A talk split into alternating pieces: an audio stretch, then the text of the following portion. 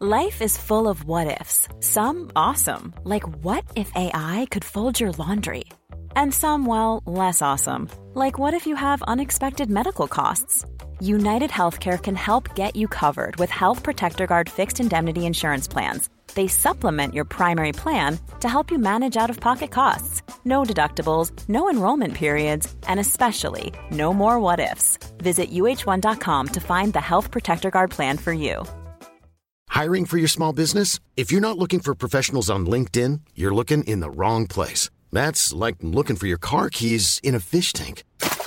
LinkedIn helps you hire professionals you can't find anywhere else, even those who aren't actively searching for a new job but might be open to the perfect role. In a given month, over 70% of LinkedIn users don't even visit other leading job sites. So start looking in the right place. With LinkedIn, you can hire professionals like a professional. Post your free job on linkedin.com slash people today.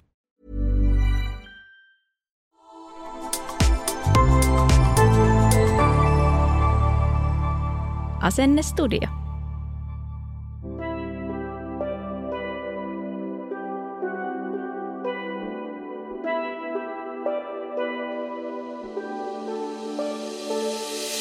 Tämä on Kesken podcast ja mä oon Sanni. Mä oon Elisa. Täällä ei tiedetä yhtään mitään. Mutta Yhtään mistään. Yhtään mistään, jep, mutta arvaillaan kaikenlaista. Joo. Hei, täällä me ollaan taas studiossa. Täällä on Sanni. Ja Elisa. Tänään me puhutaan siis seksistä, seksuaalisuudesta ja OnlyFansista. Joo. Hei, milloin oot harrastanut viimeksi seksiä? Mm, kolme viikkoa sitten, neljä viikkoa sitten. Okei. Okay. Oliko Mill- hyvä setti? Mä en harrasta mitään muuta kuin hyvää Joo, seksiä. Oli, oli hyvä setti. Mites itse? Milloin viimeksi? Öö, Ta- mikäs päivä nyt on? Eilen. Eilen. Toissa päivän, toissa päivänä. Oliko se, mä, Elisalla oli treffiilta siis Joo, se oli se. miehen kanssa. Joo. Ja sitten sillä oli kysymysboksi, missä se oli kysynyt, mitä voi tehdä tiistai-iltana. ja sitten mä kirjoitin siihen, että harrasta seksiä ja Me kerro tehtiin se, me tehtiin se. No Mutta niin, kiitos. en aio kertoa siitä. Mutta oli hyvä. Joo. Okei, okay. okei. Okay. Tota, aloitetaan. Tämän päivän kuulijakysymys. Onko teillä hyvä seksuaalinen itsetunto? Jos on tai ei, miten se näkyy? Haluatko Sanni aloittaa? Joo, mä voisin alkuun vähän avata eroa siis seksuaalisuuden ja seksin välillä, koska ne menee välillä ihmisillä sekaisin. Eli lyhyesti seksi on sitä, mitä me tehdään ja seksuaalisuus sitä, mitä me ollaan. Ja ää, seksuaalisuuteen sisältyy siis sukupuoli, sukupuolinen identiteetti ja roolit, seksuaalinen suuntautuminen, lisääntyminen, erotiikka, mielihyvä ja intiimit suhteet. Ja seksuaalisella itsetunnolla tarkoitetaan taas niin kuin tiedostavaa näkökulmaa omaan itseen ja omaan seksuaalisuuteen. Ja se koostuu itsetuntemuksesta, arvostuksesta ja luottamuksesta. Eli samoista elementeistä kuin itsetunto noin muutenkin, Muutenkin. elämässä. Haluatko vastaa eka tuohon kysymykseen? Okei, mun ensimmäinen ajatus on se, että mulla on aika hyvä seksuaalinen itsetunto, mutta mm, mitä enemmän mä mietin tota, niin se on, se on niin laaja aihe, että, että se ei ole ehkä noin yksiselitteinen, että on hyvä tai on huono. Ja ää, mä en tiedä, tuleeko tämä kenellekään hirveänä yllätyksenä, mutta mulla ei oikein ole ollut ikinä semmoista niinku kasuaaliseksiä ihmisten kanssa, johtuen lähinnä siitä, että mä oon esimerkiksi seurustellut suurimman osan mun elämästä. Mutta mä oon miettinyt paljon sitä, koska sitten mm, jotkut mun kaverit, kenellä on paljonkin ollut sellaista, niin ne on usein sanonut, että, että siinä pääsee jotenkin ihan semmoiseen erilaiseen, että sä vapaudut sun estoista eri tavalla, koska sä et vaikka tiedä edes toinen, toisen nimeä tai te ette tule koskaan näkemään uudelleen, että siinä sä jotenkin pystyt olla villimmin ja rohkeammin oma itsensä. Mm, mä tavallaan kyllä allekirjoitan ton. Mutta mulle toi on ehkä niinku päinvastoin, että, että musta tuntuu, että mitä kauemmin mä oon tuntenut toisen ja mitä niin kuin läheisiä me ol, läheisempiä me ollaan muilla niin kuin mittareilla, niin sitä villimpään interaktioon mä pystyn jotenkin heittäytymään, koska mä tiedän, että ne rajat on niin selkeät ja niistä on ehkä keskustellut etukäteen. Ja siinä on se turva ja Siin- luottamus niin, tavallaan että pohjalla. mitä enemmän siinä on sitä turvaa, niin sitä enemmän niitä rajoja voisit laajentaa. mm. Saat sä kiinni? Saan. Mutta siis kasuaaliseksi, mullakaan ei ole ollut sitä mitenkään hirveästi. Että yleensä se, että mä haluan jotain ihmistä, niin se vaatii aika paljon niin kuin muitakin fiiliksiä tai jonkun syvemmän tason tavallaan siinä suhteessa. Mutta ehkä sellainen kasuaalihko tai kasuaalikompi seksi on tehnyt sen, että niiden kautta mä oon oppinut sitä, että mistä mä en ainakaan tykkää. Niin. Että kyllä se on niin kuin parantanut mun seksuaalista itsetuntemusta se, että on ollut niin kuin Useita pa- kumppaneita. useita kumppaneita. Että sitten on tullut selkeämmin se, että okei, tämä ei todellakaan mua varten.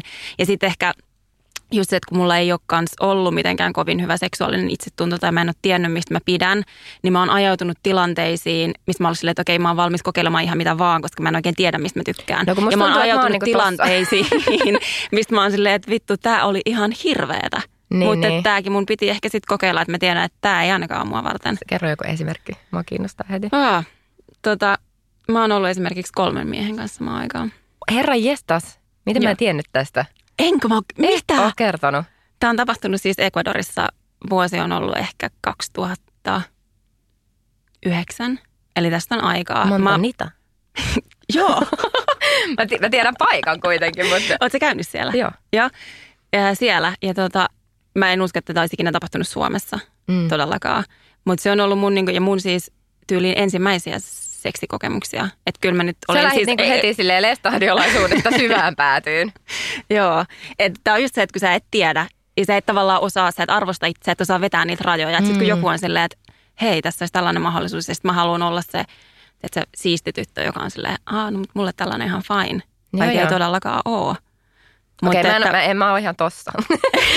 kun niin kuin sä olet aikaisemmin silleen, mä oon täysin tuolla, Joo. sitten sä kuulet tarinaa, että silleen, toi ei ole sit se, että missä mä oon. Mutta siis lähinnä toi, että et, et en mä osaa sanoa, että jos, jos kumppani kysyy multa, että okei, tiedätkö, että että miten sä haluat, että suhun kosketaan. Ja niin kuin, että mä en osaisi tehdä semmoista temppurataa, koska musta tuntuu, että mulla on jotain kavereita, ketkä tietää tosi tarkkaan sille, okei, mä haluan, että mut heitetään seinälle.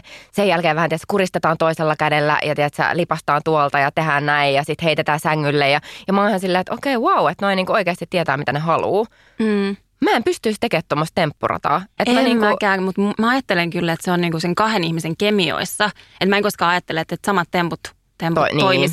jonkun toisen ihmisen kanssa, vaan se on aina niin kuin, että kyllä jos mä mietin niin kuin, minkälaista seksiä vaikka itsellä on ollut, niin on ollut hyvää seksiä, tosi erilaista seksiä eri No ihmisten kanssa. Että mä en usko, että on, totta kai voi olla ihmisiä, joilla on vaan silleen, että okei, mä tiedän vaan tasan tarkkaan, että nämä kikat toimii joka ikinen kerta.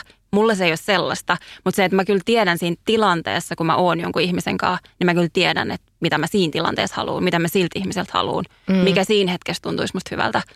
Ja osaan jo kommunikoida sen.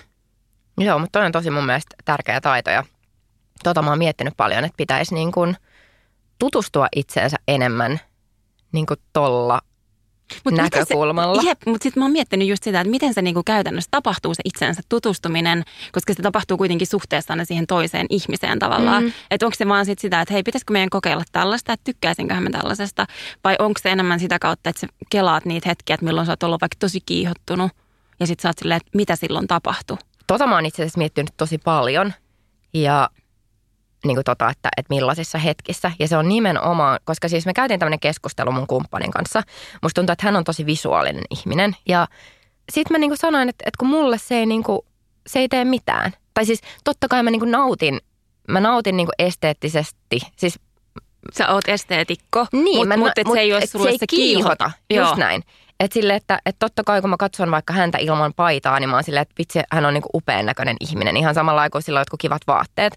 Mutta ei se niinku saa mua värähtelemään tuolla sille alapäässä. Joo. Ää, vaan se on aina joku semmoinen tietynlainen tyylin katse tai energia. Siis sitä on niinku tosi, va- ja ton takia mun mielestä sitä on vaikea saada jotenkin selitettyä sanallisesti. Joo, siis mä saan tosi hyvin kiinni tosta, koska mä oon siis ennen ollut just tollainen samanlainen. Ja mä luulen, että toi on ollut mulle osasyy siihen, miksi mä oon ajautunut pettämään, koska mulle tavallaan siihen, että mä halusin sitä seksiä, niin se vaati sen, että sä hullun niin kuin halun tai himon tai siihen vaati jonkin sellaisen jännityksen elementin. Hmm. Tai just se, että se ihminen on mulle vähän niin kuin uusi ja jännittävä. Sitten siinä on se tietty katse ja sä tunnet, että okei nyt tässä väreilee jotain ja kohta saattaa tapahtua jotain. Ja mä tarvin sen tunteen, jotta mä halusin, koska mulle seksi ei ollut, erityisen tyydyttävää niin kuin ikinä, siis itse se akti, jolloin mä tarvin sen ympärille ihan sikana niin kuin muita tunteita.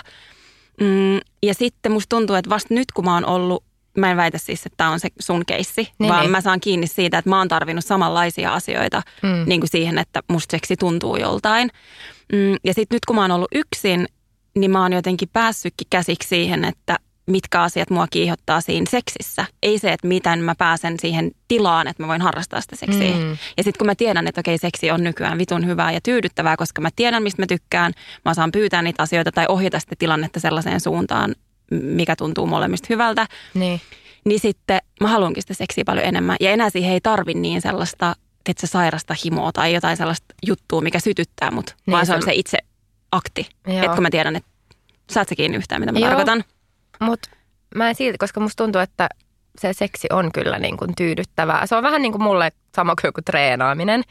Että vaikka mä tietäisin, että mulla on sen treenin jälkeen ihan sika hyvä olo, niin mulla on tosi harvoin semmoinen fiilis, että nyt vitsi Nyt- mä haluan lähteä treenaamaan. Joo, mulle se on aina mu- semmoinen, tiedätkö, taistelu. Koska mulla on käynyt toi sama niin kuin treenaaminen. Enkä mä tarkoita, että nyt tämä kuulostaa siltä, että se on taistelu mulle lähteä seksiin. siis Mut ei todellakaan. Ei, mutta siis mä tajuun ton tasan tarkkaan, mitä sä tarkoitat. Mutta mulla on käynyt toi sama treenaamisen kanssa, että mulla on kanssa ennen ollut toi, että se on ollut mulla aina niin kuin taistelu. Se ei ole todellakaan ollut mulla sellainen palkinto tai asia, mitä mä odotan. Mm. Mutta nykyään se on silleen, että mä monesti aamulla silleen, että mä oon niinku, kun mä menen sinne Redin hissiin ja painan sitä nelosta sille kuntosalille, niin mulla, mulla on silleen niinku perosia mahassa.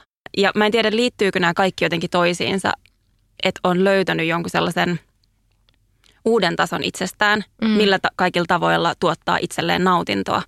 Ja silleen, että se treenaaminen on sellaista, että mä nautin siitä jo tehdessä, eikä vasta sen treenaamisen jälkeen. Niin. Tai silleen, että mä teen sitä siksi, koska mä tiedän, että se tekee mulle hyvää.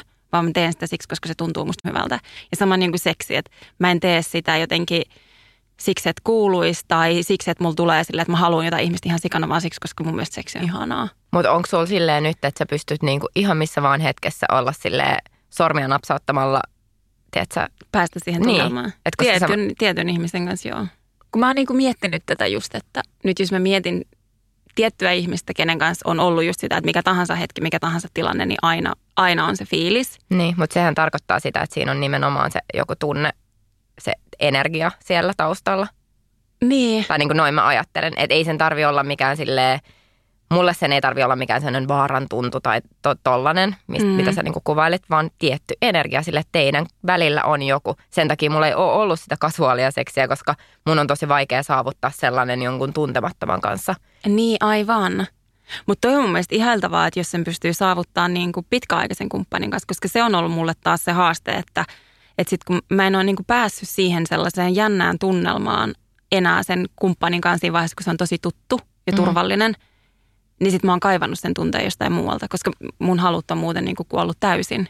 Mutta ehkä Et nyt mä- on eri asia, koska sä oot tutustunut Niin, kun tätä, tämä mua just kiinnostaisi niin kuin nähdä, että mi, m, mitä suhteessa tapahtuisi nyt. Mua kiinnostaa oikeasti kuulla lisää tuosta, kun sä ajattelit, että ensin sulla tuli se fiilis, että sä ajattelit, että sun seksuaalinen itsetunto on hyvä. Niin. Ja sitten menikin niihin keloihin, että ehkä se ei olekaan ihan niin yksinkertainen juttu. Niin, ehkä just toi, että, että mä olin ajatellut, että seksuaalinen itsetunto on vaikka sitä, että viihtyy omissa nahoissaan. Ja mulla se on niin kuin, että mä, mä silleen pidän itsestäni, pidän mun vartalosta, pidän niin kuin kaikesta itsessäni. Että on silleen sellainen ärsyttävän oma hyväinen varmaan muiden mielestä. Mutta musta tuntuu, että se on tärkeä niin kuin osa sitä. Mm. Ja Et- Et, siis mä ajattelen, että toikin on niinku, just nimenomaan, kun puhuttiin, että on niin laaja juttu, että sitten tietyt osa-alueet voi olla silleen, että näissä, nämä on mulla tosi hyvin. Niin, Että se on varmaan kaikille, jotenkin se ehkä se, kun se elää jotenkin se seksuaalinen itsetuntokin, että, niin kuin, että on hetkiä, kun se on huonompi ja Mhm. sitten hetkiä, kun se on parempi. Ja sitten Mut- mulla on toi, niin kuin mitä puhuttiin tosta, noista rajoista esimerkiksi, niin mun on ollut niin kuin tosi helppo vetää rajat aina. Koska mm, mulla taas sitten vittu ei todellakaan. Mutta mun mielestä on mielenkiintoista, koska mä oon miettinyt sitä, että öö, jos mietitään sitä, että miten, miten, millaisen niin kuin seksuaalikasvatuksen on itse saanut tai millaisessa ympäristössä on itse elänyt ja mikä mua kiinnostaa esimerkiksi, että mitä haluaa omalle lapselleen tarjota niin kuin tällä aspektilla, niin öö, musta tuntuu, että, että mulle toi rajojen asettaminen, se on tullut kaikesta semmoisesta ei-seksuaalisesta. Tiedätkö, että, että meillä on esimerkiksi, ei ole ikinä ollut, että pitää vaikka syödä lautanen tyhjäksi, vaan meillä on aina uskottu siihen, että hei, lapsi osaa pienestä pitäen jo kyllä sanoa, että milloin hän on kylläinen. Mutta siis se, että mm, musta tuntuu, että, että toi niinku seksuaalinen itsetunto ja rajojen vetäminen seksissä, niin siitä ei tarvitse edes ikinä puhua siitä seksistä, vaan se tulee tuommoisten ihan pienten asioita sille, että sä et ikinä sano sun lapselle, että menepä nyt halaamaan, tiedätkö, tota isoäitiä. Vaan että se saa aina vetää ne omat rajat, mitä tulee sen omaan kehoon, miten paljon hän syö, miten, ketä hän, esimerkiksi mä kysy, kysyn aina häneltä, että saaks mä antaa halin tai pusun. Ja aika usein hän sanoo, että ei. Ja silloin mulla tulee semmoinen, että ei vitsi, että mä haluaisin niin paljon vaan niinku halailla. Mutta sitten mun on pakko kunnioittaa niinku hänen rajojaan ja musta tuntuu, että tollaset niinku pienet asiat, mitkä sitten kumuloituu, niin ne tekee hänen itsetunnon myös sitten siinä, että hän osaa sanoa aikuisena, että hei, nämä on mun rajat ja näitä pitää kunnioittaa, koska minäkin olen aina kunnioittanut hänen rajojaan niin kuin ihan lapsesta asti. Toi on niin kuin valtavan äh, suuri voimavara varmasti tulevaisuudessa, koska musta tuntuu, että tosi usein lapset nähdään jotenkin sellaisena mm, vanhempien jatkeena, jolloin ne on niin kuin niiden yksityisyyttä ei välttämättä kunnioiteta samalla tavalla kuin me kunnioitetaan muiden ihmisten yksityisyyttä tai niiden ei anneta vetää rajoja samalla tavalla. Vai jotenkin ajatellaan, että kun tämä on minun lapseni, niin kyllähän minä voin ottaa sen syliin, mm. koska minä haluan. Just näin. Vai just se, että se opettaa lapsille sekä niin kuin kunnioittamaan muiden rajoja, että lapsen itse kunnioittamaan niin kuin omiaan ja vetämään niitä rajoja. Jep, ja mä mietin just sitä, että jos vaikka aina maanitellaan sille, no että ai sulle ei ole nälkä, no syö nyt vielä yksi lihapulla ja tiedätkö, ota nyt vielä tosta ja, ja sit sua niinku palkitaankin siitä, kun sen, öö, sä ylittää me, niitä niin, rajoja. Ylitä niitä sun omia rajoja, mitkä sä oot asettanut.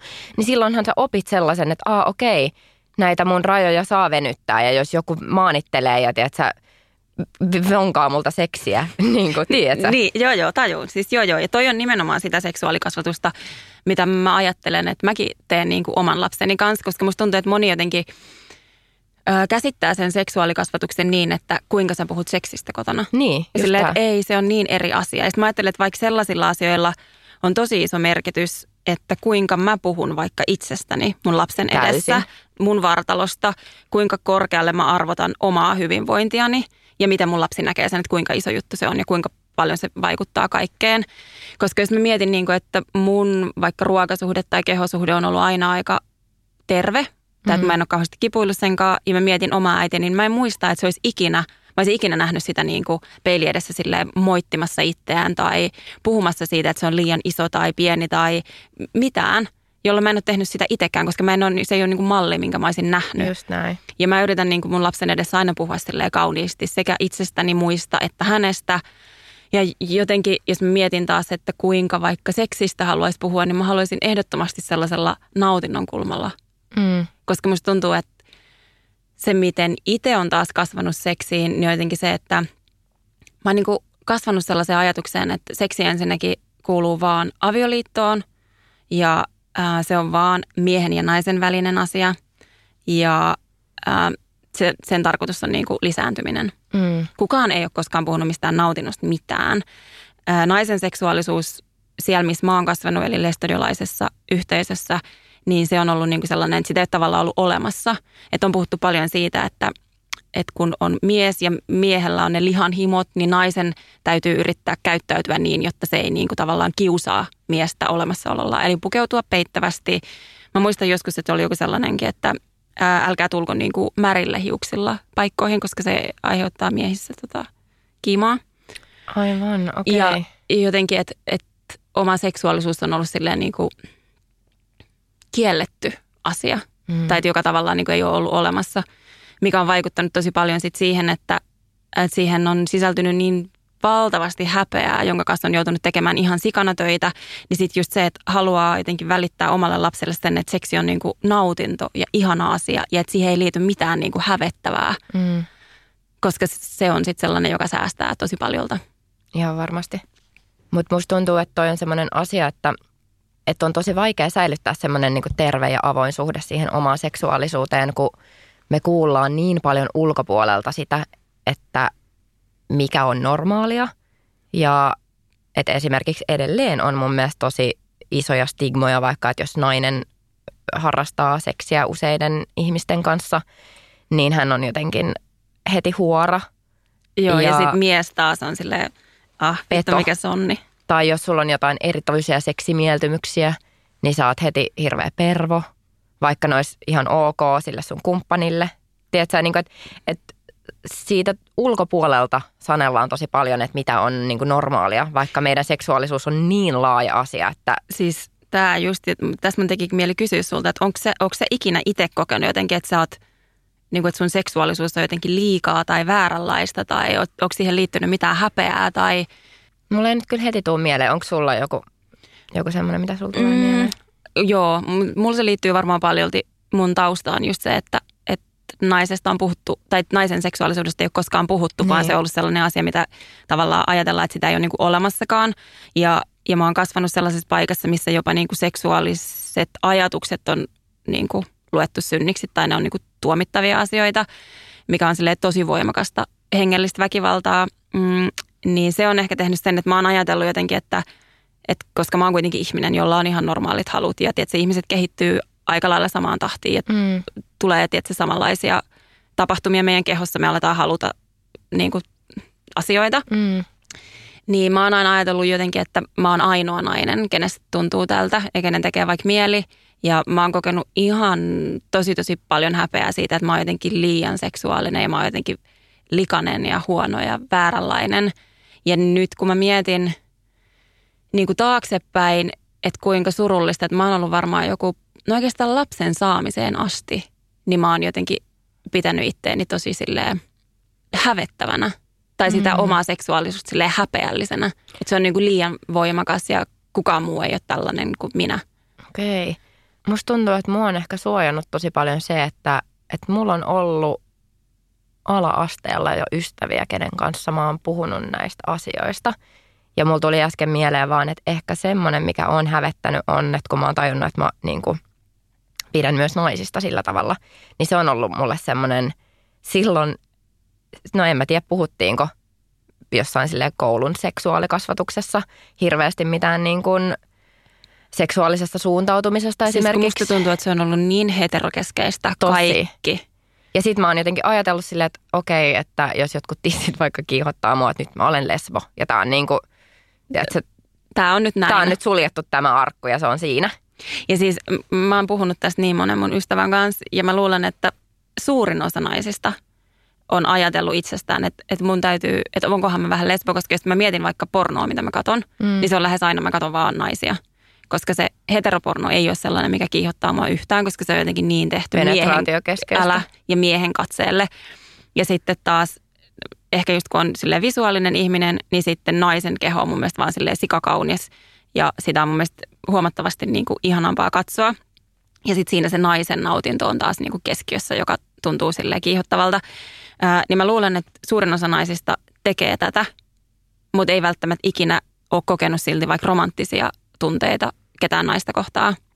Joo, siis tai, ne... tai pidä itseään mitenkään, että ajattelee, että on täysin hetero kuitenkin. Tämä osuus on tehty kaupallisessa yhteistyössä RFSUn kanssa – Syksyllä 2022 on lanseerattu tällainen seksiväline-sarja. Sitä myytiin aluksi K-City-marketeissa, mutta nykyään saa myös muista K-marketeista ja useista verkkokaupoista. Ja näihin seksivälineisiin liittyy tällainen kokonaan täysin uusi konsepti, eli tällaiset sensuellit manuaalit, jotka on luotu kahteen tarpeeseen. Ja se ensimmäinen on se, että osa ihmisistä syttyy todella paljon äänistä ja audioerotiikka on nyt itse asiassa todella kovassa nosteessa. Ja sitten toinen tarve, se, että suuri osa ei välttämättä tiedä, miten seksivälineitä tulisi käyttää, mikä voi olla esteenä sekä niiden ostamiselle että sille, niin kuin, että ne jää jatkuvaan käyttöön. Ja tämä on mun mielestä tosi jotenkin mielenkiintoinen konsepti. Tuota, mites sulla Elisa äänet tai tuollainen audioerotiikka, sytytkö? No mä en ole siis varsinaisesti audioerotiikkaa niin kuunnellut, mutta mä oon kyllä huomannut, että mulle äänet on todella tärkeitä tuommoisessa niin kuin kiihottumisessa. Että jopa, vaikka mä oon tosi visuaalinen ihminen, niin mulla kesti aika pitkään tajuta, että se ne niin kuin visuaalinen stimulaatio ei ole mulle yhtään niin riittävä. Niin, tai siis riittävä siis, tai tarpeellinen. Tai niin kuin, että, että mä oon mieluummin vaikka täysin pimeässä huoneessa – ja sitten se äänimaailma on sellainen, mikä mut sytyttää. Siis tismalleen sama. Ja siis musta tuntuu, että mä oon tajunnut tämän ihan niin kuin parin viime vuoden aikana vasta. Joo, että mä en ole tajunnut, mä oon niin kuin ajatellut, että se visuaalisuus on se mun juttu. Koska mä oon visuaalinen ihminen. Joo. Ja sitten mä yhtäkkiä oon tajunnut, että siis mulle niin kuin kamalinta, mitä mä tiedän, on sellainen hiljainen seksi. Joo, semmoinen, missä Tai- kuuluu vaan se äh, niinku sängyn natina. Sen, se kuulostaa jotenkin tosi masentavalta. Joo. Tai siis, että siitä katoa, tai siinä niin kuin puuttuu kokonaan se henki silloin, Joo. jos on äänetöntä. Mutta mä en ollut ikinä kuitenkaan ajatella, että mä en ole ikinä myöskään kokeillut mitään audioerotiikkaa.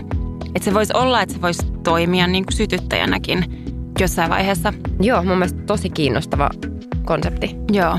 Näissä manuaaleissa on siis yhdistetty audioerotiikka ja nämä käyttöohjeet, eli nämä on vähän niin kuin erottisia novelleja, mutta ne käyttöohjeet on kirjoitettu osaksi juonta. Ja sika mielenkiintoista. Tosi mielenkiintoista. Ja näiden tarkoituksena on siis saada ihminen syttymään ja sitten inspiroida samalla niin kuin hyödyntämään sen seksivälineen kaikkia ominaisuuksia.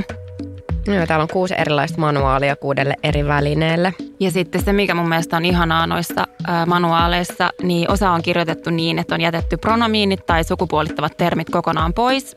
Ja sitten seksivälineistä löytyy myös välineitä, jotka sopii muun muassa liikuntarajoitteisille. Nämä manuaalit löytyy osoitteesta www.rfsusextsense.com. Voidaan lisätä tämä nettisivu tuonne jakson kuvaukseen, niin se löytyy sitten helposti klikkauksella. Joo, ja sitten kaikissa noissa seksivälinepakkauksissa on myös se QR-koodi, minkä skannaamalla niin se ohjaa suoraan sinne sivustolle. Mun mielestä ihanaa RFSUssa on sen helposti lähestyttävyyden ja inklusiivisuuden lisäksi myös se, että RFSU-tuotteita ostamalla tukee kansainvälistä seksuaali- ja ihmisoikeustyötä. Samaa mieltä. Mennään takaisin jaksoon.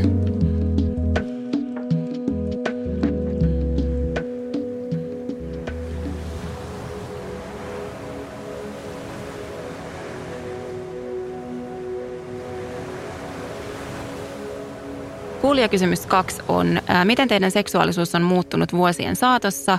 Ajatteletteko, että teidän seksuaalinen suuntautuminen on muuttuva vai pysyvä?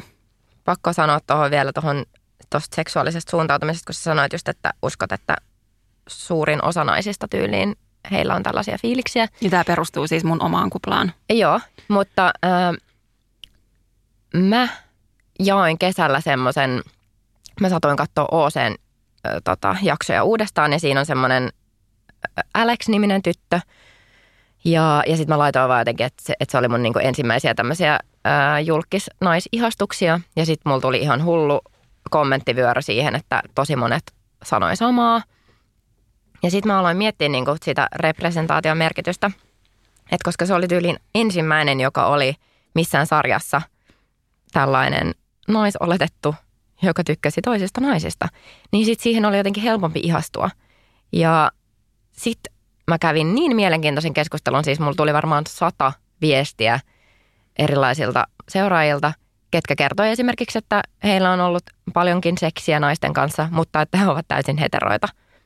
Ja sitten mä mietin vaan silleen, että okei, okay, voi Mm. olla tietenkin, että kokee itsensä täysin heteroksi, mutta mä vaan kysyin mun mieheltä, että jos hänellä olisi seksiä vaikka miesten kanssa, niin kokisiko hän silti olevansa täysin hetero? Tai niin kuin, et, et, et, onko siinä joku semmoinen, niin kuin, että sä et halua vaan niin kuin Määritellä itseäsi. määritellä itseäsi joksikin, mutta miksi sä sitten määrittelet itseäsi heteroksi? Niin Tota mä just mietin, koska mä tavallaan itse äh, oon vähän tossa paikassa, että mä ajattelen, että mä oon hetero, koska mä en ole ikinä ihastunut naiseen sellaisessa romanttisessa mielessä. Mm. Enkä mä oikeastaan ikinä ole halunnut naista, vaikka mä oon harrastanut naisten kanssa seksiä.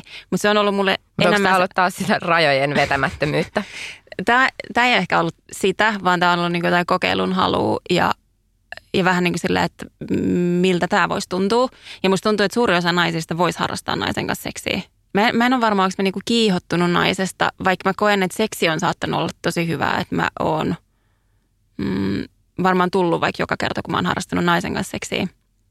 Mitä ei välttämättä tapahdu todellakaan joka kerta miehen kanssa. Mutta silti mä jotenkin ajattelen, että mä en voisi ikinä kuvitella vaikka seurustelevani naisen kanssa, koska mä en ole sellaisia tunteita kokenut koskaan. Mutta sitten mä mietin just, että mistä tulee se tarve sanoa, että mä oon hetero. Ehkä, ehkä mun, mun ei tarvitse sanoa sitä. Ehkä se jotenkin elää se, että mm. m- mitä mä oon. Ja sitten se, että toisaalta mä uskon sellaisen, että mitä vähemmän me laitetaan itseämme tai ketään muitakaan mihinkään lokeroihin, niin sitä vapaammin me jotenkin, tavallaan sitä niin kuin vähemmän me rajoitetaan meidän potentiaalia. Niin. Mutta musta tuntuu, että toi on aika yleistä, että mä tiedän tosi paljon naisia, jotka ajattelee, että ne on niinku sataprosenttisesti heteroita, mutta että kasvuallisesti harrastaa silti naisten kanssa seksiä silloin tällöin. Niin, toi on mun mielestä outo ajatus. Mutta tavallaan mielenkiintoista siinä on just se, että mistä tulee se tarve määrittää itsensä heteroksi kuitenkin. Niin, ja sitten mun mielestä joku oli myös sille sanoi, että, että hän, hän kokee olevansa vaikka bi, mutta että hän ei ole koskaan ollut naisen kanssa, niin että, että nyt hän on niinku hetero. Ja sitten mä olin vaan silleen, että okei, että vähän outo ajatus, että toi on vähän kuin sä sanoisit jollekin heterolle sille, että, että niinku, minkä Joka ikäisenä, ei koskaan niin, vaikka. minkä ikäisenä sä harrastit seksiä ekan kerran ja sitten ne olisi vaikka silleen, että 17-vuotiaana, ai joo, okei, että sulla meni 17 vuotta ennen kuin sä tajusit olevas hetero. Tiedätkö, että sehän on niinku ihan sama asia periaatteessa. Jep. Mutta niin, miten sulla? Miten äh, seksuaalisuus on muuttunut niin. vuosien saatossa? Siis tosi paljon on muuttunut.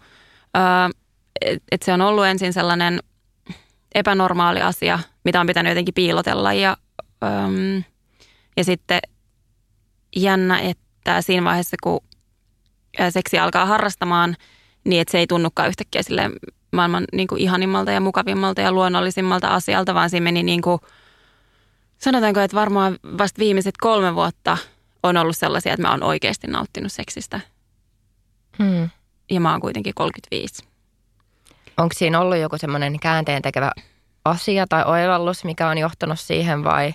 No musta tuntuu, että lapsen saaminen vaikutti tosi paljon, että se oli mulle niin voimakas sellainen jotenkin oman voimaan ja naiseuteen kasvaminen, että kun mä ajattelen, että raskaus ja synnytys on ehkä sellainen kohdullisen ihmisen jotenkin potentiaalinen sellainen multihuipentuma. Siis että mitä naisellisempaa on kuin se, että sä kasvatat sisälläsi niin toista lasta tai että mi, mitä niin kuin, nai, niin kuin kohdullinen keho ei pysty mihinkään sitä tavallaan suurempaan asiaan. Mm. Ää, niin mä muistan, että synnytyksen jälkeen mulla oli sellainen fiilis, että, että se oma voima oli jotenkin ihan käsittämätön. Ja sitten se voima, minkä mä oon, tai se voiman tuntu, minkä mä oon kokenut silloin, niin se on jäänyt niin kuin elämään muhun. Ja se on ollut nimenomaan just sellainen naiseuden voima. Mm, ja sitten ehkä avioiden jälkeen alkoi, sit kun oli jonkun verran sellaista kasuaalia seksiä, ja sitten yhtäkkiä mulla olikin sellainen tosi voimakas olo, että mulla seksikkyyteen liittyy aina sellainen niin kuin voiman tunne. Joo, se on kiinni. Joo, niin, niin, tota, niin se on ehkä lähtenyt rakentumaan sieltä, mutta mä sanoisin, että vasta sen jälkeen, nyt kun mä oon ollut nämä viimeiset kolme vuotta niin kuin sinkku, niin on ollut useampia seksikumppaneita ja sitten on ollut yksi sellainen pysyvämpi, kenen kanssa on ollut tosi sellainen turvallinen ja kunnioittava se tavallaan se tila, missä sitä seksiä harrastetaan. Että on saanut kasvaa siinä jotenkin, no en mä tiedä, uudeksi ihmiseksi tavallaan. Mm. Että siinä seksissä on ollut niin niin kuin, mä en osaa selittää, että kun mä ajattelen, että kukaan toinen ihminen ei voi tavallaan ähm, rakentaa sun seksuaalista itsetuntoa, että sä et voi rakentaa sitä minkään toisen ihmisen varaan, mutta toinen ihminen voi tukea siinä mm. niin kuin uskomattomalla tavalla. Että jos se peili, mitä sä saat, on sellainen tosi kunnioittava ja arvostava, ää, vaikka sä et itse olisi itse kanssa vielä ihan siellä, niin sitä kautta sä niin kuin pääset sellaiseen paikkaan. Mm. Et varmaan yksin oleminen ja se, että on uskaltanut olla yksin ja sitten äidiksi tuleminen on ollut sellaisia, mitkä on niin kuin, mm, tosi positiivisella tavalla ää, muuttanut mun seksuaalista itsetuntoa tai itsetuntemusta. Miten sulla? Mm, Tämä on niin kiinnostavaa, kun meillä on niin erilainen tausta. Että just toi, niin. että sä oot puhunut jostain seksistä ala-asteella sun kavereiden kanssa. Ja mä en ole siis kuullut varmaan edes seksisanaa ennen kuin mä oon tietysti ollut 15. Voi niin. olla, että mä liioittelen, mutta sille todellakaan siitä ei ole kenenkään kanssa puhuttu. Ja eka kertaa, kun mä oon harrastanut seksiä ja sitten ähm, se ihminen, kenen kanssa mä harrastin seksiä, niin sanoi, että mä haluaisin, että sä otat mut suihin. Mä oon silleen, että mä en tiedä, mitä, mitä se tarkoittaa. Niin, niin. Mä oon ollut 19 tai okay, 20. Joo. Ö, niin, mulla on ollut tosi avoin. Mulla on ollut jopa sillä, että mä oon miettinyt välillä, että, että mä en ehkä haluaisi ihan yhtä avointa ilmapiiriä oman lapsen kanssa niin kuin noihin asioihin. Okei. Okay. Onko sulla sun vanhemmat on eronnut, että onko se ollut molemmissa kodeissa? Silleen? Ää, silloin ne on eronnut, kun mä oon ollut 11, että näistä on puhuttu niin kuin silloin, kun he on vielä ollut yhdessä. Ja mun äiti on esimerkiksi ollut protuohjaaja. Mä en tiedä sanooko se ihmisille mitään, mutta protu on siis tämmöinen...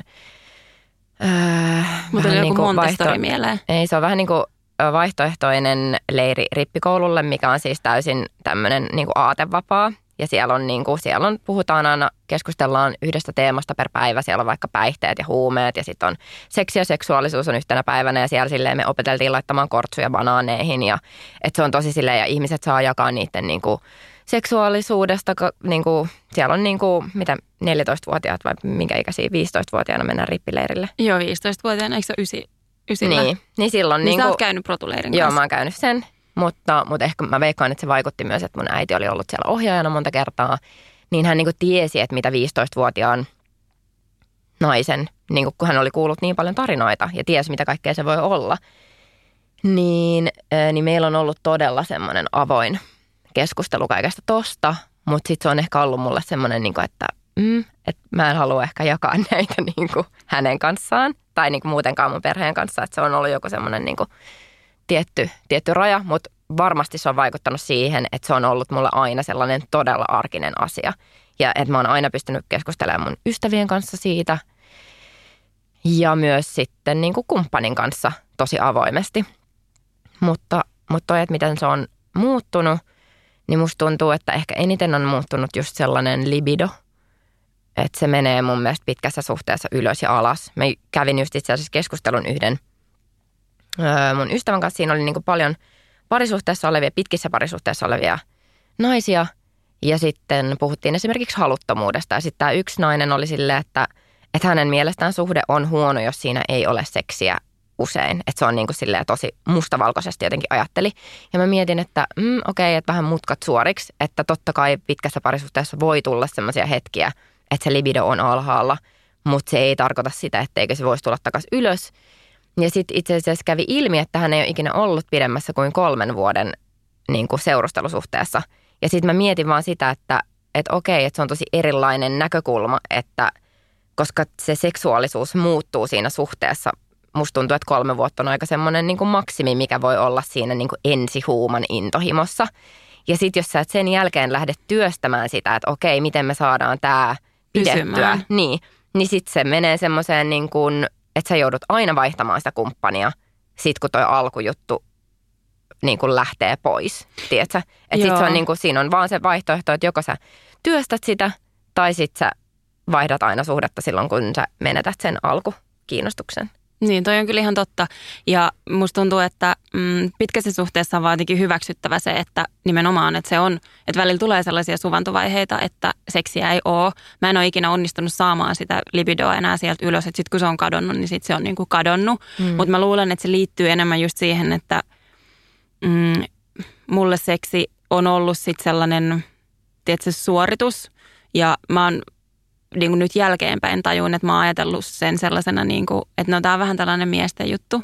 Mm. Ja mun nautinto, niin kuin, että mä en ole todellakaan tiennyt, mistä mä tykkään. Mä en ole pyytänyt yhtään mitään. Mä oon vaan niin kuin, siinä seksin aikana vähän niin kuin, että odottanut sitä, että se toinen tulee, jotta se on niin kuin sit hoidettu. Että mm. ei mikään ihme, että mä en ole halunnut sitä. Niin. Että nyt mä mietin just usein sitä, että nyt tämä paikka, missä on oman seksuaalisuutensa kanssa nyt ja mitä nyt kokee niin kuin seksissä, että jos nyt olisi pitkässä parisuhteessa, Niin että mit, olla miten eri. sen kanssa kävisi. Mutta toi, että koetko, että seksuaalinen suuntautuminen on muuttuva vai pysyvä? Niin, mä, mä koen, että, että omalla kohdalla se on ollut aina aika silleen liikkuva. Että niin kuin mä sanoin, että aluksi mä ajattelin, että ehkä mä oon sit lesbo. sitten sit sen jälkeen mä ajattelin, että okei, ei, kyllä mä oonkin ihan täysin hetero. Öö, jossain vaiheessa mä sitten tulin ulos kaapista viina mun ystäville ja ne oli vähän sille hölmistyneenä, että siis tajusit sä ton nyt vastaan. ja mä olin ajatellut, että okei, tää on nyt tämmöinen iso revelation. Mutta sitten myöhemmin, kun on sit oppinut enemmän tuosta termistöstä ja kuullut esimerkiksi panseksuaalisuudesta, niin sitten mä oon silleen, että okei, mä oon varmaan panseksuaali, koska mulla ei ole mitään merkitystä sillä sukupuolella loppujen lopuksi. Mä aina kiihotun tai kiinnostun ihmisestä ja mulle ehkä tärkein on sellainen niin kuin, ö, maskuliinisuuden ja femi... Mulla on tämmöinen teoria, tämä ei varmaan pidä paikkansa, mutta että jos sä oot tosi vaikka feminiinisellä energialla varustettu yksilö, niin sit sä usein kiinnostut sellaisesta todella maskuliinisesta energiasta, koska sitten teidän yin ja yang on niin kuin täydellinen. Ja mä koen, että mä oon tosi 50-50, että mä oon sille androgyynillä energialla. Ja kaikki mun itse asiassa kumppanit on ollut Että ne ei ole kovin silleen miehekkäitä miehiä, vaan ne on niin kuin enemmän sille androgyyniä. Ja samalla tavalla naisissa mä en kiinnostu tai ihastu sellaisiin tosi naisellisiin naisiin, enkä myöskään sellaisiin niin kuin todella niin kuin taas maskuliinisiin, vaan semmoiseen niin kuin 50-50. Niin, itseäsi toisin sanoen. Niin, niin vähän niin kuin, Joo. mutta, mutta et ei niin kuin ulkonäöllisesti tai tolleen, vaan niin kuin nimenomaan sillä energialla. Mutta joo, en mä tiedä, mä veikkaan, että se voi, se voi hyvinkin muuttua. Ja jossa en mä niin kuin, että jos mä en olisi nyt esimerkiksi naimisissa, niin voisi olla jossain vaiheessa, että, että mä olisinkin, tai jos mä olisinkin vaikka naisen kanssa naimisissa, niin sitten mä alkaisin ajatella, että no itse asiassa kyllä mä oonkin täysin lesbo. Koska Niin, aivan mä en joo. nyt niin kuin, kiinnostu kenestäkään muista miehistä. Mitäs sä koet? Mm.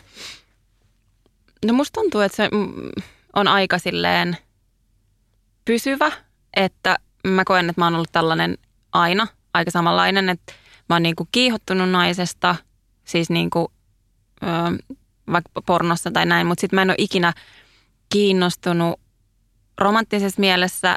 Mun olisi hankala kuvitella, että mä olisin niinku romanttisessa parisuhteessa vaikka naisen kanssa, että niitä tunteita mä oon kokenut aina vaan miehiä kohtaan. Mutta mä oon kyllä aika sellainen kokeilunhalunen. Että mä, mä en sano millekään, niin kuin, että ei ikinä tai mm. mä oon silleen, että voi olla. Tietyllä tavalla mä kuitenkin ajattelen, että, että mä oon nyt 35. Mä tiedän aika tasan tarkkaan, mistä mä tykkään, mitä mä haluun, kuka mä oon. Niin, että tämä nyt on ehkä niin kuin tarkkarajaisin määritelmä, mitä mä osaan antaa. Että romanttisia suhteita mä voin kuvitella vaan miesten kanssa, mutta sitten seksuaaliset kokemukset myös naisten kanssa tosi ok. Mm. Mä oon myös miettinyt paljon tota, öö, tai puhuin silloin mun seuraajienkin kanssa, että, että koska me eletään niin heteronormatiivisessa maailmassa, niin sen takia varmaan useimmilla on ollut romanttisiakin suhteita enemmän vastakkaita sukupuolta olevien kanssa, koska ne ei ole pitänyt sitä edes mahdollisuutena. Tiedätkö, että, että jos mä esimerkiksi ö, tapaan uuden ihmisen, tai niin kuin jos mä olisin nyt sinkku, ja hän on nainen, niin mä saatan niin kuin ihastua siihen sille, että aa vitsi, että mä haluan viettää enemmän aikaa ton ihmisen kanssa, että se on tosi upea tyyppi ja kiinnostava henkilö. Niin sitten mä ajattelen, että, no, että mä haluan vaan sen niin kuin ystäväksi automaattisesti. Tiedätkö, että, että siinä on niin kuin, sä et, sä et niin kuin virittäydy edes sellaiselle energialle, että tässä saattaisi olla jotain myös romanttista. Saat se kiinni? Joo, saan, mutta sitten mä ajattelen jotenkin, että sukupuoli tai siis su, niin kuin suuntautuminen, että se on niin selkeä, että jokainen siis lapsena jo ihastuu sekä poikiin ja tyttöihin, jos on sellainen tyyppi, joka ihastuu poikiin ja tyttöihin. Tai mä jotenkin ajattelen, että, että varmasti jos mä mietin, että mä oon kasvanut silleen, vitun tiukassa uskonnollisessa yhteisössä, jossa on vaikka ajateltu, että homous on niin kuin synti ja kielletty. Ja mä en usko, että se on estänyt yhtäkään homoa tuntemasta romanttisia tunteita silti mm. jotain miehiä kohtaa. Että vaikka maailma on kuinka heteronormatiivinen tahansa, niin kyllä mä uskon, että ihminen, niin kuin sen suuntautuminen, että voi olla, että joku ei tavallaan vaikka salli itselleen, niin kuin, että jos huomaa, että ihastuu vaikka johonkin, niin on silleen, että mä en halua viedä tätä tämän pidemmälle, koska mä en ole ihminen, joka tykkää myös naisista. Mm. Että sellaista varmaan tapahtuu, mutta kyllä mä uskon, tai mulla on jotenkin sellainen ajatus, että kyllä se sukupuolinen suuntautuminen on sellainen, mikä me varmaan tunnetaan niin kuin jo aika pienenä, mm. että mitä me ollaan. Mutta jos mä mietin, mä en ole ikinä ihastunut niin kuin tyttöön. Niin. Mä en ole ikinä kokenut niin kuin romant- siis sellaisia, että kyllä mä tiedän, mitä ne romanttiset tunteet on. Mm. Ja ne on mulla suuntautunut aina vaan niin kuin miehiä kohtaan. Että mä ehkä ajattelen niin kuin kapeammin tavallaan siitä mm. suuntautumisesta, että se ei ole sellainen, niin kuin, että ihan sama mitkä ne, minkälaisessa niin kuin yhteiskunnassa me eletään tai kuinka heteronormatiivinen se on, niin se ei estä ihmisiä tuntemasta niitä tunteita, mitä ne tuntee. Mm. Et se ehkä, ehkä estää niitä toimimasta niiden tunteiden mukaan. Niin. Mutta se on jotenkin niin kuin meissä Niin. se seksuaali-identiteetti, joka sisältää myös sen mm. suuntautumisen. Joo, tämä on vaikea niin kuin, aihe ja siis Ja mun mielestä on hauskaa, että mä ajatellaan tästä eri tavalla. Niin, ja siis en mä tiedä, ajatteleks mä eri tavalla. Niin kuin, mm. Mä ajattelen, mutta ehkä silleen, että, että on niin kuin nähnyt vierestä esimerkiksi sellaisia, että joku on ollut hetero omasta mielestään ja sitten yhtäkkiä onkin ihastunut naiseen. Niin sitten mä mietin vaan silleen, että miten toi on sitten mahdollista. Niin. Tai että... Mutta mut mä mietin vaan sitä, että onko se enemmän sitä, että sä et ole vaan tavannut sitä sellaista ihmistä. Niin, no kun sitä siis, mä just mietin, että niin. en mäkään ole ikinä tavannut vaikka ö, transmiestä tai transnaista, kehen mä olisin ihastunut, mutta mä silti ajattelen olevani panseksuaali, koska mä ajattelen, että sille ei ole mulle mitään merkitystä sillä niin kuin sukupuolella. Niin. Ja kyllä siis munkin kaikki seurustelusuhteet on ollut miehiä, että se on niinku, mä veikkaan, että toikaan ei tarvi olla mikään semmoinen, että se on niinku 50-50, vaan se voi olla myös niin kuin sä voit olla sinne niin spe- spektrillä, tiedätkö, vähän liikkua. Joo, ja sen takia ehkä toi onkin sellainen asia, mitä mä en mielellään määrittele. Ja sitten just se, että kun eihän mulla ei ole kokemusta mistään muusta kuin tästä mun omasta, mistä niin. mä oon aika varma. Ja sitten mä ajattelen, että kaikilla muilla on varmaan tällainen samanlainen fiilis kuin mulla. Että kyllä ne tietää, mistä ne tykkää. Niin, Mutta ei se välttämättä ole niin. siihen seksuaaliseen itsetuntoon, että kuinka niin kuin hyvin sä tunnet itsesi myös tolla. Niin, ja sitten just se, että tavallaan, että mit, mit, mitä on ne asenteet, mitä sun kaikkien niin, ja uskomukset, mitä sun niin kuin kelojen ja toiminnan taustalla on.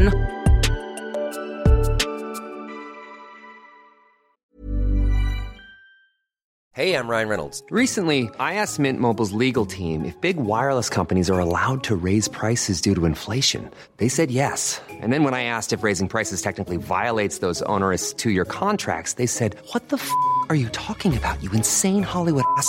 So to recap, we're cutting the price of Mint Unlimited from $30 a month to just $15 a month. Give it a try at mintmobile.com slash switch. $45 up front for three months plus taxes and fees. Promo for new customers for limited time. Unlimited more than 40 gigabytes per month. Slows. Full terms at mintmobile.com. Hiring for your small business? If you're not looking for professionals on LinkedIn, you're looking in the wrong place. That's like looking for your car keys in a fish tank.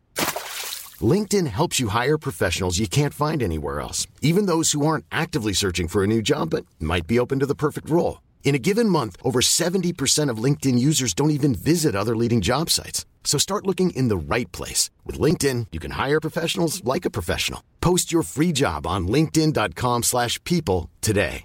Imagine the softest sheets you've ever felt. Now imagine them getting even softer over time. That's what you'll feel with Bowl and Branch's organic cotton sheets. In a recent customer survey, 96% replied that Bowl and Branch sheets get softer with every wash. Start getting your best night's sleep in these sheets that get softer and softer for years to come. Try their sheets with a 30-night guarantee. Plus, get 15% off your first order at bowlandbranch.com. Code BUTTERY. Exclusions apply. See site for details.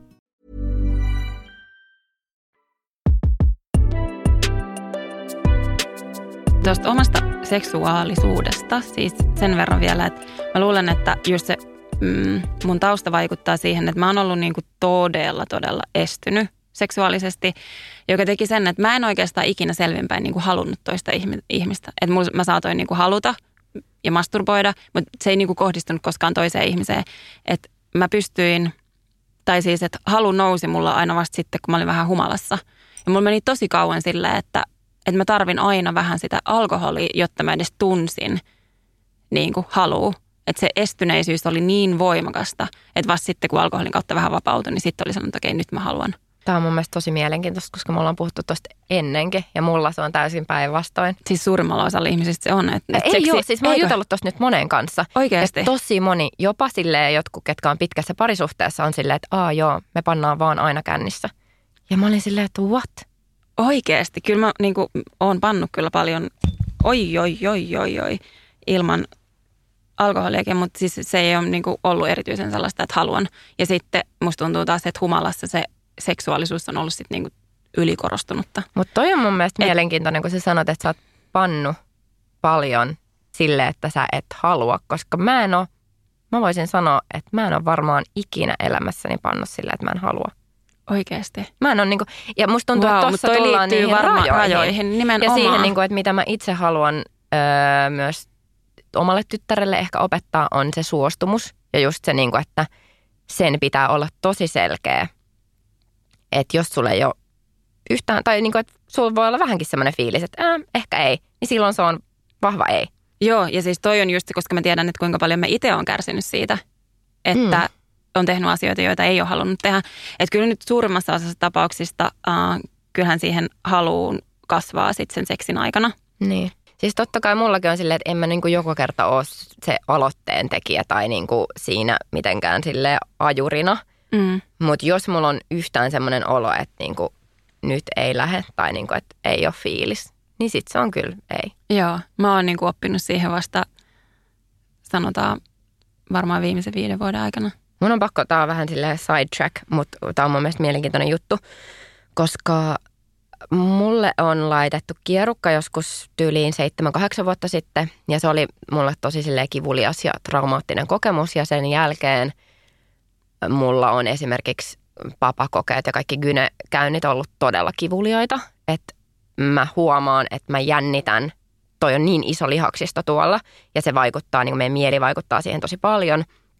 Se on esimerkiksi syy, minkä takia mä synnytin sektiolla, koska mä ajattelin, että että jos mulla jo niin kuin papakoe on niin, kuin silleen niin kivulias, niin mitä sitten, kun sieltä tulee silleen neljäkiloinen ihminen. ja sitten just se, että, että jos mun mieli on siinä, että se laittaa tietysti paikat niin jumiin, vastaan. niin sehän ei vaan niin kuin onnistu. Ää, ja mä oon miettinyt, että miten toi vaikuttaa, niin kuin, että onko toi vaikuttanut sit mun seksuaalisuuteen. Ja mua kiinnostaa tämmöinen mun ää, siis ystävä kertoi tällaisesta de-armoring hoidosta – ja ensimmäinen, mikä ihmisillä tulee varmaan mieleen, on Antti Kurhinen, tiedätkö? Tiedän. Joo. Ja mä olin vähän silleen, että, että okei, mielenkiintoinen juttu. Joo. Mutta mä menin sitten lukemaan siitä. Tämä on tämmöinen Revelation. Tämä on siis nainen ensinnäkin, joka tätä tekee, Rebe Katko. Tämä toimii valitettavasti Tampereella, mutta hänen palveluihin kuuluu tämä de-armoring. Ja siis se purkaa kehoon jumiin jääneitä tunteita ja traumaattisia kokemuksia, jotka piilevät niin sanotun panssarin alla – Öö, ja mä mietin just, että mullahan on ihan varmasti tuolla jotain traumaa jäänyt siitä, koska siis... Ja ne voi vaikuttaa ihan älyttömän ihan paljon, älyttömän niin kuin paljon. haluihin siihen, kuinka nautinnollisena sä koet seksin. siis kaikki tämä. Ja, ja sitten mun mielestä oli ihanaa sieltä sen sivuilla oli, että hän tekee tämmöistä tantrista hierontaa. Ja tässä on sanottu, että hoito voi sopia esimerkiksi orgasmivaikeuksista tai kehohäpeästä kärsiville, lempeää ja läsnä olevaa kosketusta kaipaaville – tunnottoman kehon herkistämiselle tai kivuliaan kehon rentoutumiseen. Ja mä Ihana. mietin, että koska tosi monilla ystävillä, kun me ollaan puhuttu tästä, niin kuin on ollut vaikka, että ei ole koskaan saanut orgasmia. Ja mä olin ihan silleen, että mitä hitsiä, että mä en ollut tajunnut, kuinka yleistä se on. Mä luulin eka, että puhutaan niin kuin, että ei ole saanut penetraatiossa, mutta et ei ole edes itse saanut itselleen orgasmia. Ja Öö, musta tuntuu, että ihmiset ei ehkä uskalla hakea siihen apua. Ja sitten se on vähän silleen, että what you don't know, you don't sä et mi- missä... kaipaa. Koska niin, se, se että tiedätkö, sä et tiedä, miten ihanaa se on. Niin mä halusin vaan niinku vinkata tästä, että jos jollain on tällaisia, että tunnistaa itsensä tuosta kuvailusta, niin tuommoisesta voisi saada tosi paljon itselle. Me ollaan mun miehen kanssa käyty tantrakurssilla ja se oli kyllä todella jotenkin kiinnostava. Se on niinku ihan sille erilainen lähestyminen tuohon koko seksiin.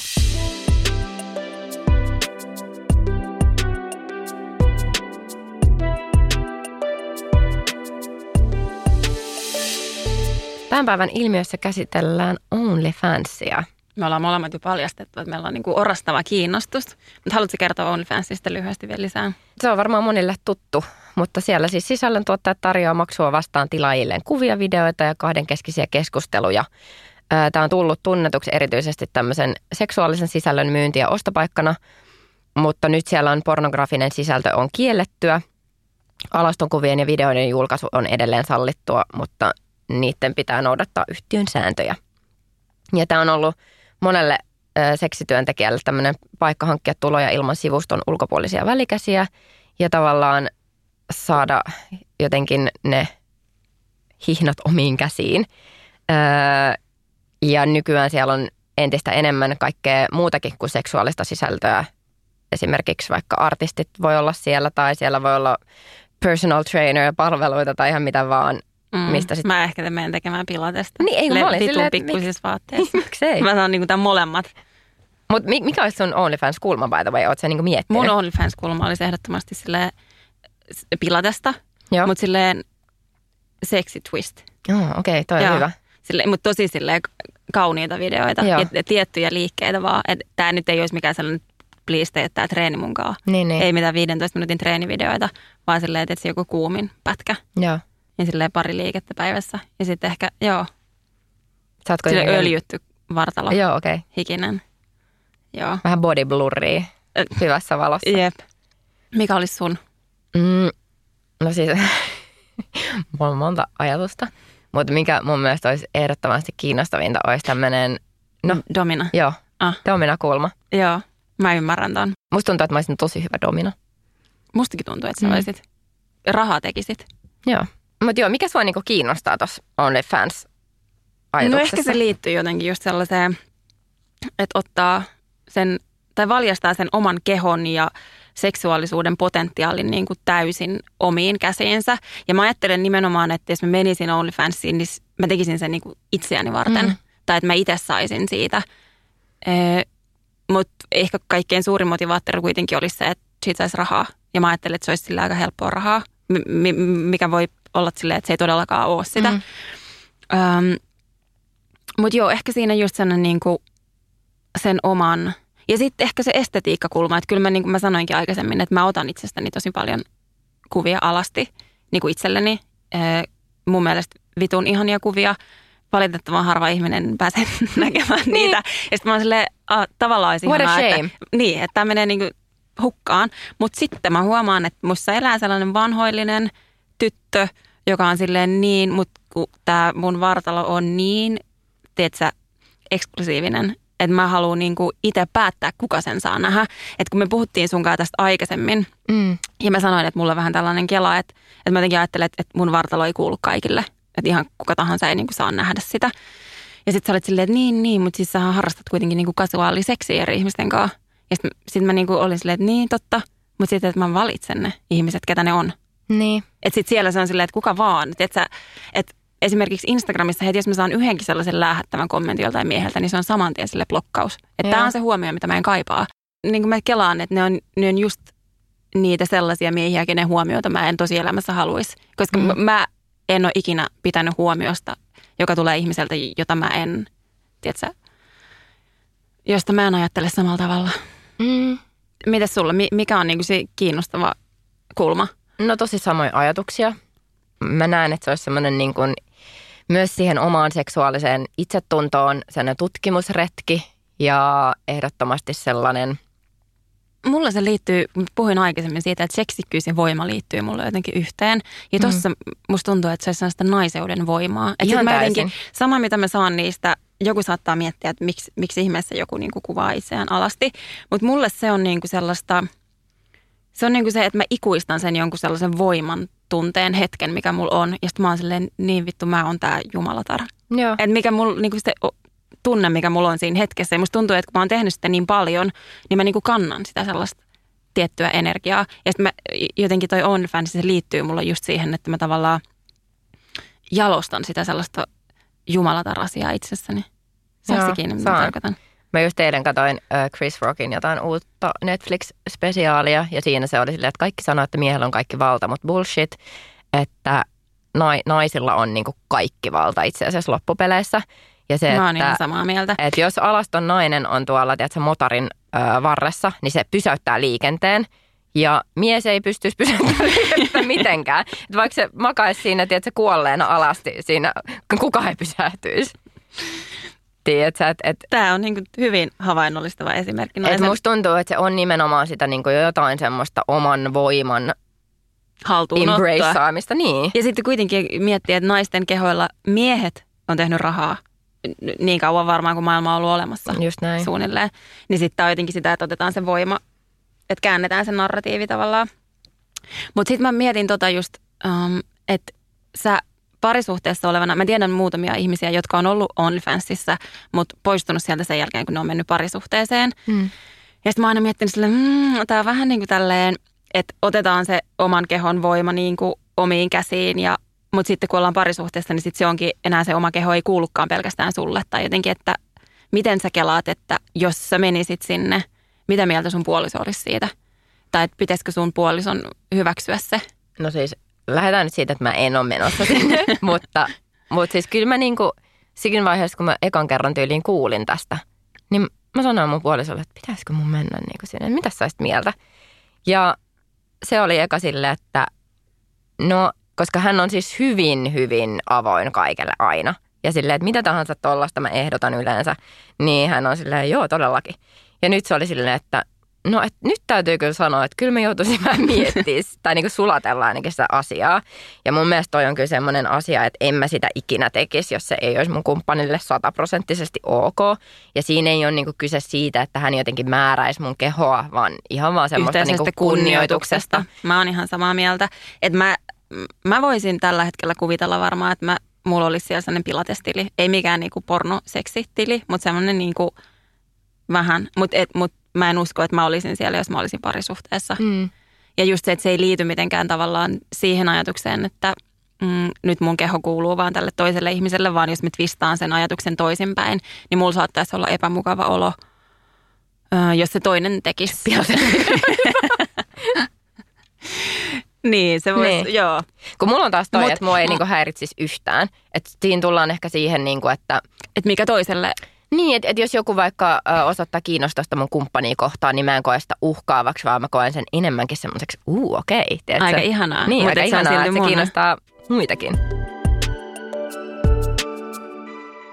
Mihin sä vetäisit rajat? Mun mielestä, jos menee OnlyFansiin, niin on tosi tärkeää, että sä määrittelet itsellesi jotkut rajat, mitä sä et ole valmis ylittämään, koska mä uskon, että siinä voi helposti käydä silleen, että varsinkin jos sitä rahaa alkaisi tulemaan, ja sit sä huomaisit, että okei, mä voisin saada vielä vähän enemmän tuloja, jos mä, et saisit eka vaikka päättänyt, että sä et niin näytä itseäsi alastomana, ja sit sä tajuisit, että okei, aika moni pyytää sitä, mä voisin laittaa tuohon semmoisen viiden euron hintalapun, ja sitten niitä alkaisikin tulee, että sä tuhat ihmistä ostaisi sen, ja että olisi aika helppoa rahaa, niin sit sä saatatkin alkaa niin kuin löyhentää niitä sun rajoja, mitä sä oot etukäteen miettinyt, niin olisiko sulla joku tommonen mm, selkeä? kyllä mulle varmaan aika selkeää olisi se, että en mä alasti mä en varmaan ikinä olisi. Tai Joo. siis, että voisin olla alasti, mutta niin, että, että vaikka rinnat ja... Äh, mä Pussy. mietin silleen, että mikä on silleen sopiva, kun mä, mä puhun aina pillusta ja kaikki on silleen, että ei toi ihan vitun hirveä. Ai mun mielestä se on jotenkin ihana. Ja, niin munkin mielestä se on niinku ihanin sana, mitä voi käyttää. Että sit jos joku käyttää sanaa vaikka pimppi,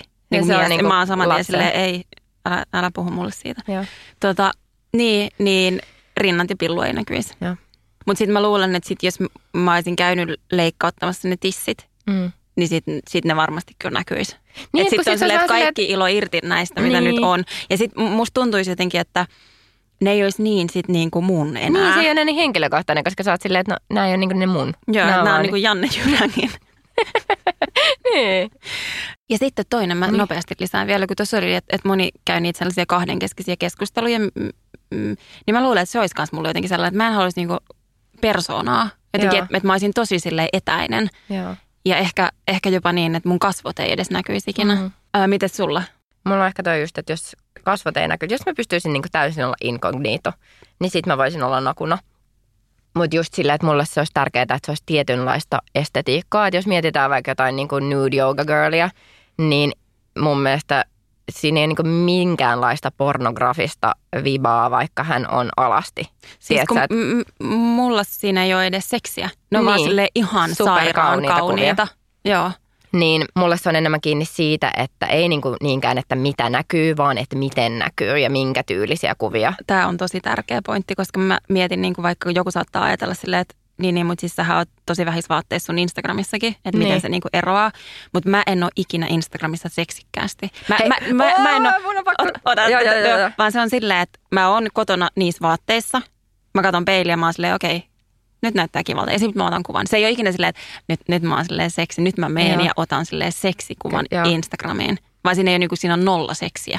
Siis tää on niin mielenkiintoista, koska mä ajattelen, että sun kuvat on tosi seksikkäitä. Ja me, me käytiin itse asiassa viime, me oltiin Pariisissa ja, ja mä en muista mistä se lähti, mutta me puhuttiin niinku mun Instagram-kuvista mun ö, neljän niinku tosi läheisen ystävän kanssa.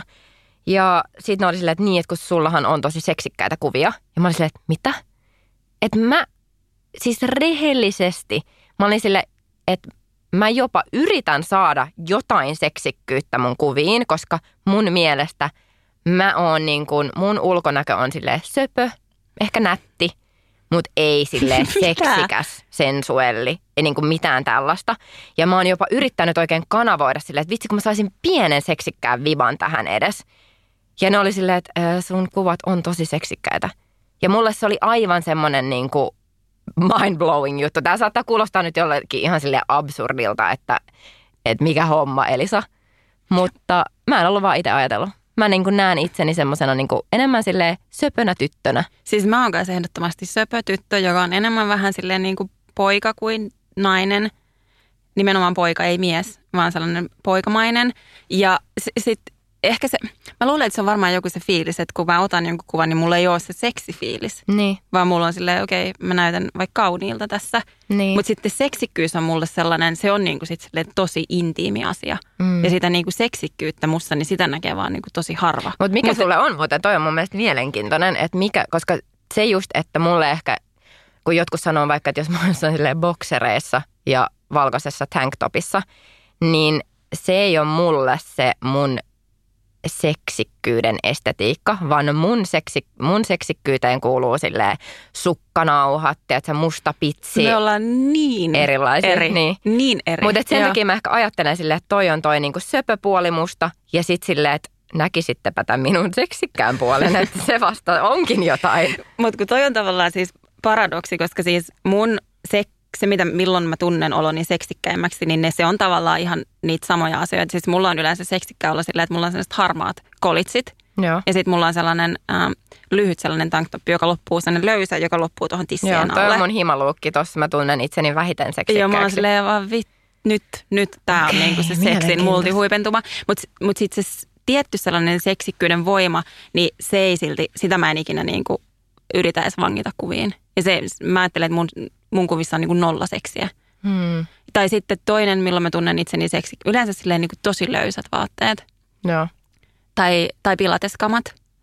Um, Joo, mä tunnen Pelkät- vähiten itseni seksikkääksi vartalon myötäisissä öö, vaatteissa. joo, ihan hirveetä. Paitsi sit Ei. niinku, siis alusvaatteet pois lukien. Mä rakastan. Kauniit alusvaatteet on mun semmonen niin kuin, oh, se on niinku, se on mun mä, elämän mä en suola. niinku omista. Mun kaikki, alus, mun kaikki alushousut, mulla on niinku 15 samanlaiset.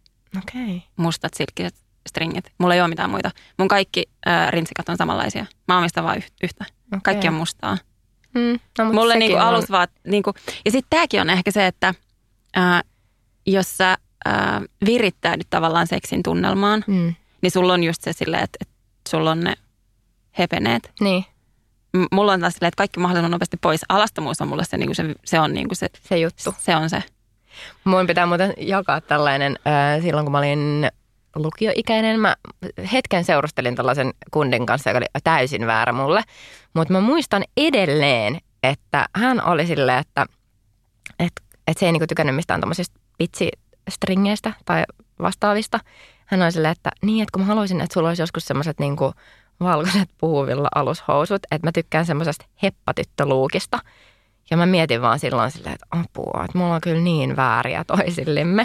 Että koska jos noi ei niinku kohtaa se, missä, koska mä en tunne yhtään itseni seksikkääksi tollasessa, mitä hän niinku toivoi minulta, niin se ei oikein niinku toimi. Ei toimikaan, mun koska mulla niinku- ainakin se vaatii myös sen, että, että mä haluan tuntea itseni seksikkääksi. nimenomaan. jotta, tai että, että paljon niin kuin siinä seksin mielekkyydestä on kiinni siitä, että minkälainen fiilis mulla on itsestäni. Ja siihen vaikuttaa sekä se, että miten se toinen on sua Ehdottomasti. että se sun oma fiilis. Just näin. Joo, niin mä ymmärrän Ja tuon. mä että sit- veikkaan, että jos, jos mun mies ei vaikka olisi ö, niin visuaalinen kuin on, niin mä en tiedä, että olisiko se pitsi alusvaatteet tai tiedätkö, mietin, että mitä mä voin sanoa. Mut siis lateksiasut ja naamarit, niin olisiko ne välttämättä, käyttäisikö mä Niin. niitä yksin? Niin, siis nimenomaan. Joo. Että, että kyllä se varmaan niin kuin, se toinen ihminenhän on sellainen peili. Ja kyllä mun mielestä osa siitä kiihottumisesta on ehdottomasti siitä, että sä näet sen Et kuinka toisen. paljon se toinen niin. haluaa sua. Että se mikään ei ole yhtä kiihottava mun mielestä puolin ja toisin. Että se, että, että jos niin kuin itse on hyvin innokas, niin kyllä mä uskon, että se on sille toiselle vettä kiukaalle. Miten sitä nyt sanotaan? Mä oon ihan hikinen. Tämä Joo. aihe oli jotenkin sellainen, että meni johonkin jännään paikkaan. Ai. Tota, mä luulen, että tämä oli tässä. Joo, ensi viikolla puhutaan jostain vähemmän hikoiluttavasta. Joo, puhutaan. Hei, olisi tosi mielenkiintoista saada teiltä äh, viestejä liittyen siihen, mitä me puhuttiin aikaisemmin seksuaalisesta suuntautumisesta. Että ootteko te sitä mieltä, että se on niinku pysyvä vai liikkuva, että miten te olette itse kokenut. Ja mä haluan saada sellaisia tarinoita, jos joku on jossain vaiheessa vaikka aikuisuutta havahtunut siihen, että ei hetkinen, mä en olekaan sitä, mitä mä kuvittelin olevani. Koska mä haluan laajentaa mun rajoittunutta ajatusmaailmaa. Joo, Eli jatketaan keskustelua siellä. eli Kesken podcast tai sitten meidän omat Sannitrition. Elisa Taskula. Ensi viikkoon. Ensi viikkoon. Moikka. Heippa.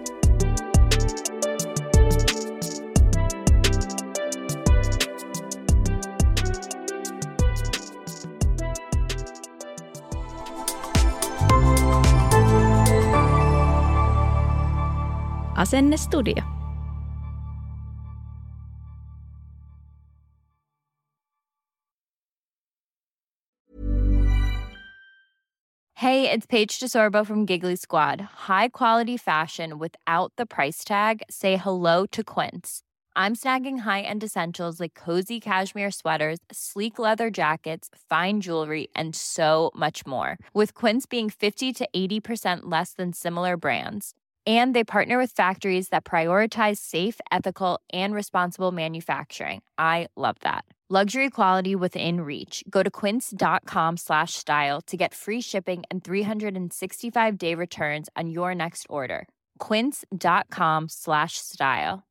Imagine the softest sheets you've ever felt. Now imagine them getting even softer over time. That's what you'll feel with Bowl and Branch's organic cotton sheets. In a recent customer survey, 96% replied that Bowl and Branch sheets get softer with every wash. Start getting your best night's sleep in these sheets that get softer and softer for years to come. Try their sheets with a 30-night guarantee. Plus, get 15% off your first order at bowlandbranch.com. Code BUTTERY. Exclusions apply. See site for details.